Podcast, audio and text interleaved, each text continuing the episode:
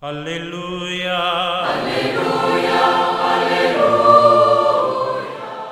Hola, ¿qué tal queridos amigos? Aquí estamos en esta reflexión en este domingo, el 23 del tiempo durante el año. La liturgia nos propone reflexionar ahí Marcos 7 en los versículos del 31 al 37, donde Jesús está en esta región de Tiro, Sidón, pasa al mar de Galilea, atraviesa la Decápolis. Hay toda una descripción bastante, por así decirlo, geográfica. Y los pormenores justamente del viaje de Jesús, hay que decirlo, son de bastante imprecisión ahí en el Evangelio. Lo más probable, Jesús se dirige primero desde Tiro más hacia el norte, hacia Sidón, y enseguida regresa al lago de Genezaret, en pleno territorio de la Decápolis, es decir, a la orilla oriental del lago. Evita pues Galilea y se encuentra, según Marcos, en una región donde también tuvo lugar el exorcismo y curación del endemoniado de Gerasa.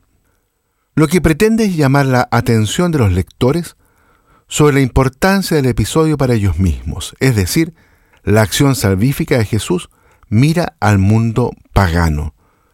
También para ellos Dios lo ha hecho perfectamente por obra de Jesús. Subraya ante todo la orden de silencio de Jesús, aunque aquella gente no le obedece y proclaman cada vez más lo que habían visto, como lo proclamó por la Decápolis, el poseído de Gerasa, ante su curación. Miremos el Evangelio.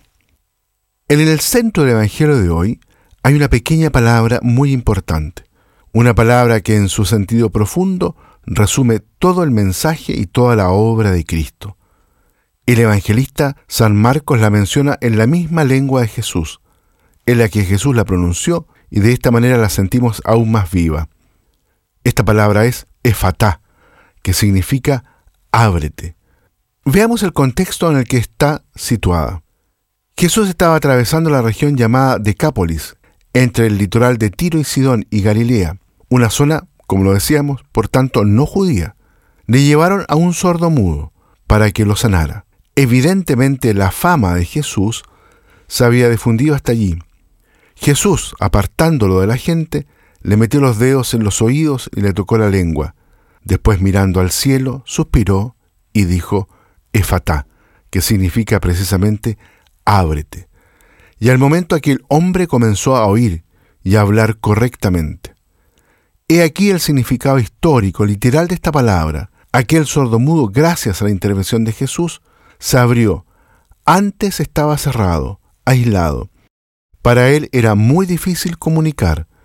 La curación fue para él una apertura a los demás y al mundo, una apertura que partiendo de los órganos del oído y de la palabra, involucraba toda su persona y su vida. Por fin podía comunicar y por tanto relacionarse de modo nuevo. Pero todos sabemos que la cerrazón del hombre, su aislamiento, no depende solo de sus órganos sensoriales. Existe una cerrazón interior, que concierne al núcleo profundo de la persona, al que la Biblia llama el corazón. Esto es lo que Jesús vino a abrir, a liberar, para hacernos capaces de vivir en plenitud la relación con Dios y con los demás. Por eso decía que esta pequeña palabra, efatá, ábrete, resume en sí toda la misión de Cristo. Él se hizo hombre para que el hombre, que por el pecado se volvió interiormente sordo y mudo, sea capaz de escuchar la voz de Dios, la voz del amor que habla su corazón, y de este modo aprenda a su vez a hablar el lenguaje del amor, a comunicar con Dios y con los demás. Por este motivo, la palabra y el gesto del efatá ha sido insertado en el rito del bautismo, como uno de los signos que explican su significado. El sacerdote toca la boca y los oídos del recién bautizado, dice efatá, orando para que pronto pueda escuchar la palabra de Dios y profesar la fe. Por el bautismo la persona humana comienza, por así decirlo, a respirar el Espíritu Santo, aquel que Jesús había invocado del Padre con un profundo suspiro para poder sanar al sordo mudo.